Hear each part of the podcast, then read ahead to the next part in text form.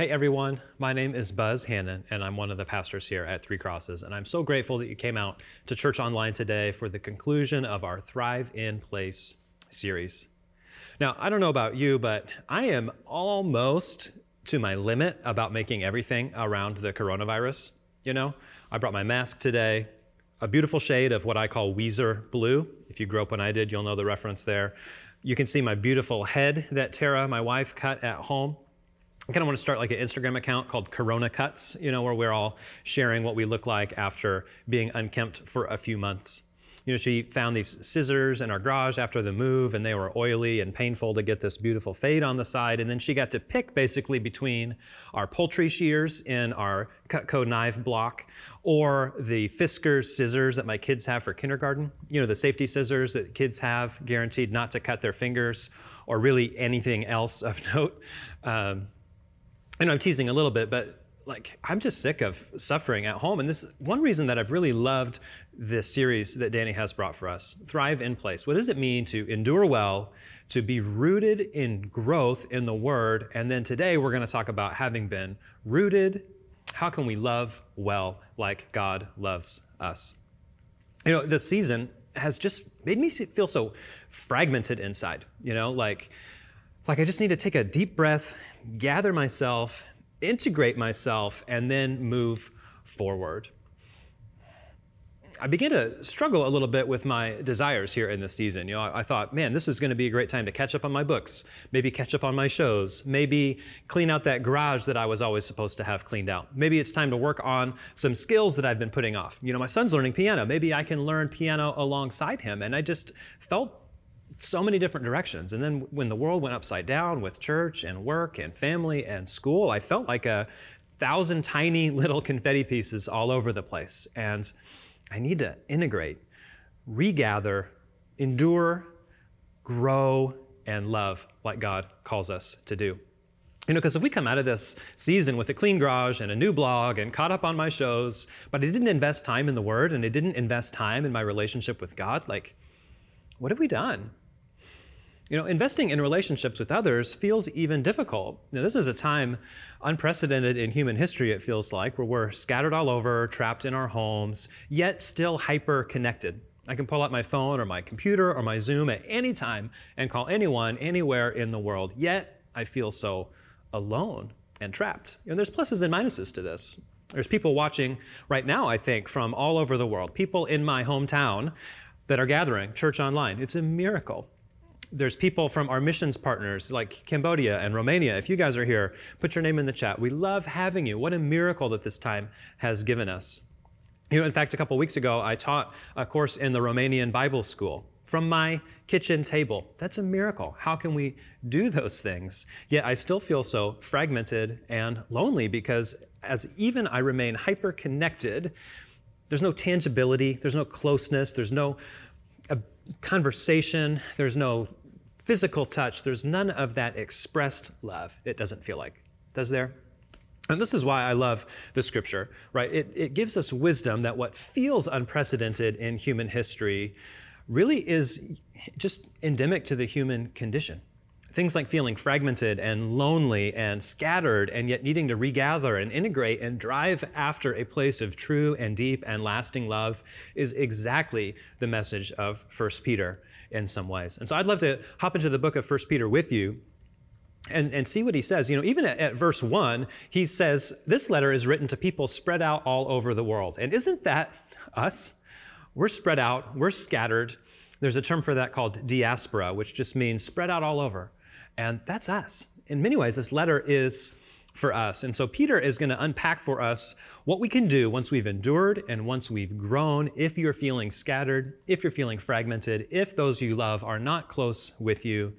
This is the word of the Lord for you today. Let's pick it up in chapter 1, verse 22. And he says this He says, Now that you have purified yourselves by obeying the truth, so that you have sincere love for each other, love one another deeply from the heart.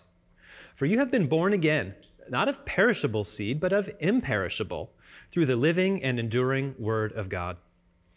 For all people are like grass, their glory is like the flower of the field. The grass withers, the flower fades, but the word of the Lord endures forever.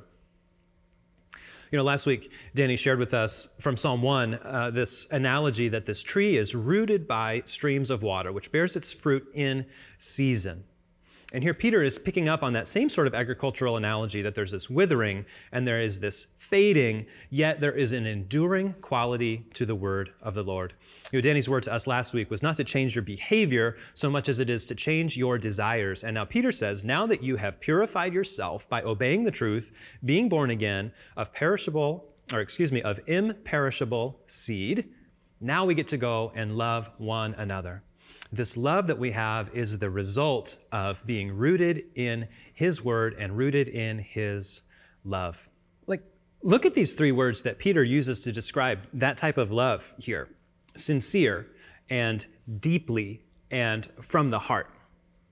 As I was reading the scriptures, I sometimes I like to listen to Spotify when I'm at home and studying. And um, come to find out, my kids have figured out a way to log into my own Spotify account, and they listen also while they're doing their homework. And so here I was studying the Word and listening to my amazing like '90s playlist, like things which were cool when I was growing up.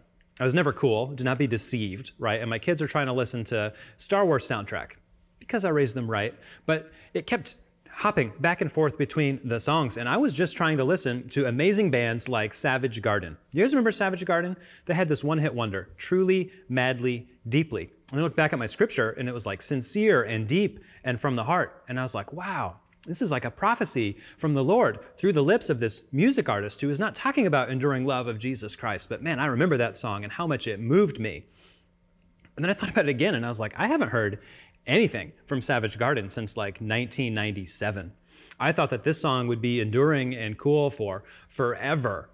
And yet Savage Garden has kind of faded away.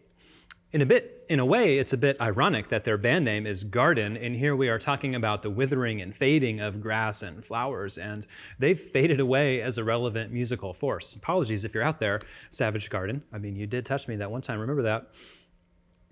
But this this love that our world tries to sell, which is true and mad and deep, it fades away. It's just so different than the enduring and unchanging and imperishable love that God has for us. And sometimes people express this love, which we think will be for forever because we've given it our best shot. We've put all of our emotions into it. We've put all of our feelings and our creativity into it. And yet it still fades. How do we have love which will not fade? Like the love that God has for us. A love which began before the foundations of the earth, which will continue until the end of time and even beyond. How do we have an eternally unchanging, unfading, imperishable love like that? It takes endurance, it takes rootedness and growth in the Word, it takes a changing of our heart into the desires that the Lord has for us. It takes more than willpower, it takes the very help of God Himself. But he stands poised to give that to us. It was just like it says in 1 Corinthians chapter 1, 13, that love endures all things and love never fails.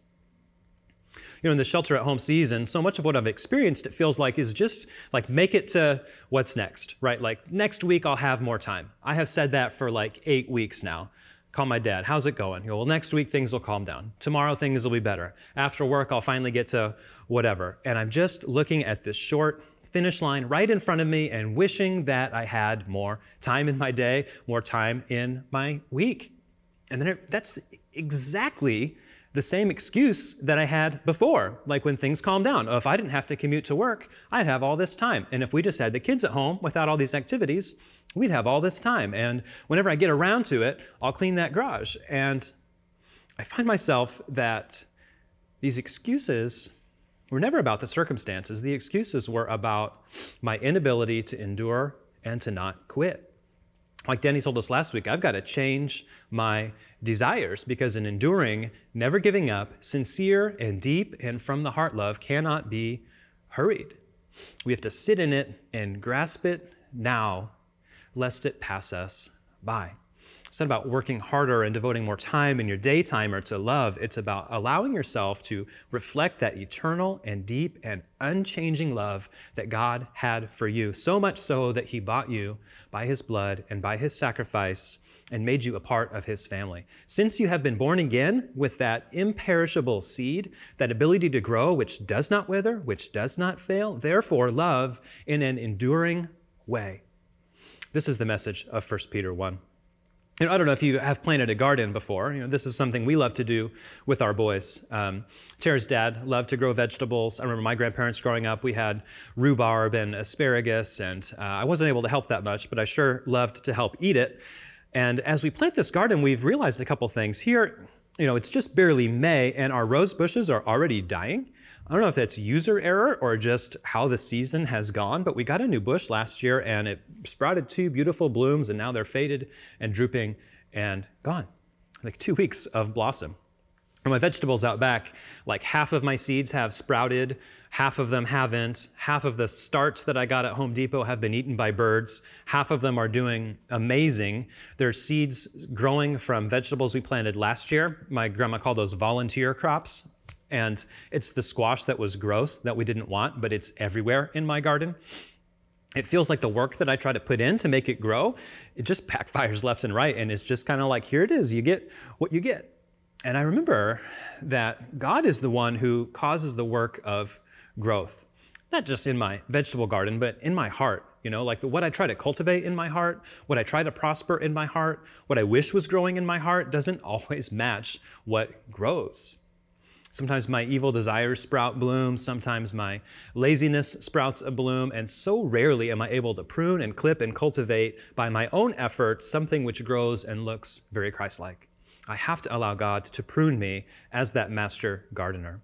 If my grass isn't going to wither and if my flower isn't going to fade, I have to make it look like God Himself, right? Who endures for forever. And 1 Peter 1 tells us that uh, this seed that he has planted won't corrupt and it won't die. Paul puts it another way in Philippians chapter 1 verse 6 where he tells us that he who began a good work in you will carry it on to completion until the day of Christ Jesus. He will not let his love fail in your own life. And we think about love and sometimes it feels almost theoretical. Here in 1 Peter, I struggled with that a bit in preparation for this because it, it felt like such an internal, such a, a, feeling, such a knowledge motivated thing. You know, even these silly songs like I was talking about, truly, madly, deeply, it feels like that that's fake. Like you can't really believe these people who sing these songs and then their songs fade away. What does real, true, sincere, deep, from the heart love look like? What is First Peter getting at when he tells us this is the kind of love you need to have for one another? And I want to invite you down here into 1 Peter chapter 3 and verse 8 because Peter gives us some specifics and he unpacks some aspects of what this love might look like. He gives us some clarity about how we can actually demonstrate this type of love one for another. I'd love to walk through each of these clauses, give you some points, as well as a practical step that you can take even in this shelter at home season to demonstrate the type of love that 1 Peter tells us is enduring and long lasting and imperishable because of your rootedness in the Lord Jesus Christ. And so, number one, I think that Peter tells us that love looks like unity. He tells us this in verse 8, which says, Finally, all of you, be like minded, be sympathetic, love one another, be compassionate and humble. This verse really struck me this week because I remembered the last live service that we had at Three Crosses right before everything went into shutdown was about biblical compassion. And I had the privilege of sharing from the stage about what it looks like to demonstrate Christ's compassion one to another. And Peter here, I think, is connecting an enduring love to some of those same principles. That compassion takes courage, that compassion is slow, that compassion is others centered. You can't love one another if you're not engaged with other people. You know, but here at Shelter at Home, that takes a little bit of work, doesn't it? And so I want to encourage you this week to find a way to work a little bit to connect with someone. You know, you can always connect with someone by praying for them. You know, do you have others on your prayer list? Maybe it's your small group, maybe it's your family, maybe it's your coworkers, maybe it's your neighbors. Are you praying for people? I think as you pray for them, the Lord will show you how to love them better. You can also reach out and do a Zoom call or a FaceTime or a Google Hangout. You know, I've talked to my parents and some of my family more during the shelter at home season than I used to. I think people are looking for that connection. We always could have done that, but it felt like now the circumstances are such that we're looking for that. You know, here at Three Crosses, we have connect groups online. We have after parties for our morning services. We have daily devos Monday through Friday. We have after parties for those. We have some different online special events. We have ways to gather even while scattered. It takes a little bit of work to gather together, but if love looks like unity, which I think 1 Peter 3 tells us that it does, you've got to become unified. And let me tell you that as we unify one with another, if you're just finding people so that you can talk and tell everybody your problems and vent a little bit and finally have a way to demonstrate outward energy, you might be doing love wrong. You know, if compassionate humility, bearing one another's burdens is the marks of 1 Peter chapter 3, maybe my challenge for you this week is to be a listener can you reach out some, to somebody this week? Make a connection so that you can listen to them? Not so that you can talk to them, but so that you can be a listener? Man, that kind of humble, other serving love is the enduring love that 1 Peter 1 talks about. So, love looks like unity. Can you find somebody to be a listener for this week? You know, the second thing I think that love looks like here in 1 Peter 3 is that love looks like forgiveness. Here in verse 9, Peter goes on to write, he says, Do not repay evil with evil or insult with insult, but on the contrary, repay evil with blessing, because this you were called to, so that you might inherit a blessing. For whoever would love life and see good days must keep their tongue from evil and their lips from deceitful speech. You know, Peter walked and talked and, and lived with Jesus, and Jesus had something very similar to say in his teaching Do not repay evil for evil, but overcome evil with good. Speak blessing, don't speak evil one to another. And while we're scattered and while we're sheltered at home, I think our speech looks different. You know, I've noticed that in a couple ways. And, and, and, number one, like I feel like I'm just much more terse at home. I have a lack of patience. I feel like I've internalized so much stress just from the world and workplace and financial situations. And it feels more bothersome to be interrupted by my kids or spoken to even by my wife. And it just the stress which is out there, I've brought it in here and began expressing that in words and, and shortness. And we really need to keep a lid on our tongues. This enduring, patient, long lasting, forever love is not expressed with a quick and sharp word. Watch your tongue, guard your speech, especially for those closest to you and in your own home. But I've also seen it kind of filtering out of our house and on our social media outputs and some of these more public venues are we keeping from slander? Are we demonstrating a peaceable nature? Are we loving our neighbors? Or do we find ourselves with quarrelsome and envy and slanderous type comments and posts? Like, this is the only venue we have to communicate. Are we demonstrating the love and forgiving love and repaying evil with good type love that the scripture calls us to? This week, I want to challenge you to find somebody out there that you need to just forgive instead of clapping back at. Maybe it's a coworker, maybe it's a family member, maybe it's an employer who treated you wrong. Maybe it's somebody that even before coronavirus you had something in your heart against them. Can you call that out and forgive them this week? I'd love for you to make it practical and tangible and write a letter to them you don't have to send it necessarily. Maybe you can bury it in your backyard with that list that Danny had us write a couple of weeks back. But the act of writing it down, getting it out of your heart and onto the paper and sailing it away, you will release yourself. Now it says here that whoever would love life and see good days in 1 Peter 3:10 must keep their tongue from evil and their lips from deceitful speech. And so if you want to love life and if you want your days to be better, don't carry that evil in your heart, that bitterness or that hurt let it go. Jesus says that his yoke is easy and his burden is light. And I encourage you to cast those cares on him this week as we thrive in place. And the third thing Peter tells us here in 1 Peter 3 is that love looks like action. He says here in verse 11, they must turn from evil and do good. They must seek peace and pursue it. For the eyes of the Lord are on the righteous, and his ears are attentive to their prayer. But the face of the Lord is against those who do evil.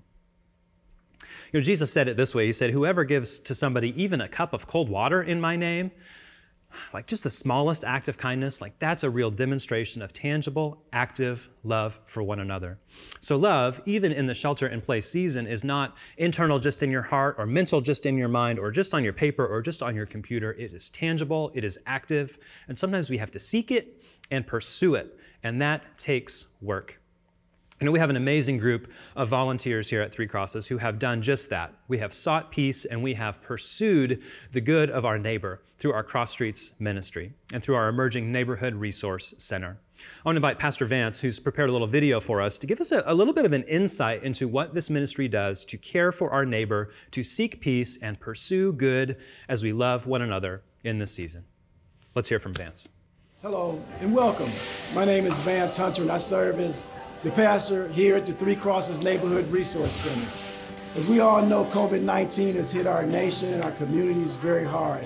So, here at Three Crosses, we want to make a difference. And so, what we've done is we converted our gymnasium back behind me into a resource center where there's thousands of pounds of food stored. As a matter of fact, 42,000 pounds of food have been stored each week uh, since we've opened up. What we do with that is provide food for our neighbors thousands upon thousands of families that will drive through the door behind me. There'll be a drive through tomorrow and every other Saturday. They don't even have to get out of their cars. Our volunteers will bring food uh, to their vehicles. In addition to serving food, we're also providing them with a, a flyer here that talks about our, webpage. Also, we have a, a, beautiful track here that shares uh, the good news of Jesus Christ, where those who are driving up who want to engage in that type of conversation, we will. We're excited about what we're doing here because it reminds me of also what happened in the early church. We see it in Acts 2:45, where the church shared its resources with those in need. Hey, again, we want to thank you, church. God bless you. It's time to get back to work.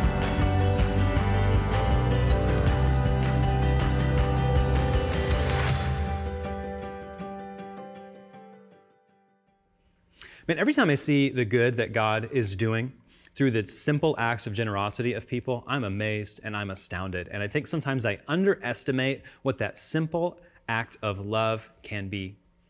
You know, I want to encourage you this week. How can you likewise seek and pursue peace and tangible love for your neighbor? Maybe that's literally your neighbor next door who you need to call and ask if they need groceries. Maybe there's an elderly person on your street who can't quite get out. Maybe you know a single parent. Can you imagine getting to the store with your kids and trying to find a babysitter in a time like this? It's unbelievable. Can you contact them and find out what do they need? Can you bring them something? Can you DoorDash them a meal? And when you DoorDash, can you tip generously? Can you show people who are in an economically unstable climate that the Lord cares for them and here's some tangible money to prove it? If you want to get involved with what we're doing up here at Three Crosses, you can go to threecrosses.org slash neighborhood and find out how you can volunteer. Or maybe you're one in need who needs to receive some of that tangible love from our church family. You can go right to that same link and let us know. We love you and we want to care for you. Whether this is your first time at Three Crosses or whether you have been here literally since birth, the Lord has loved you since before the foundations of the world, and we want to demonstrate that with you in word and in deed.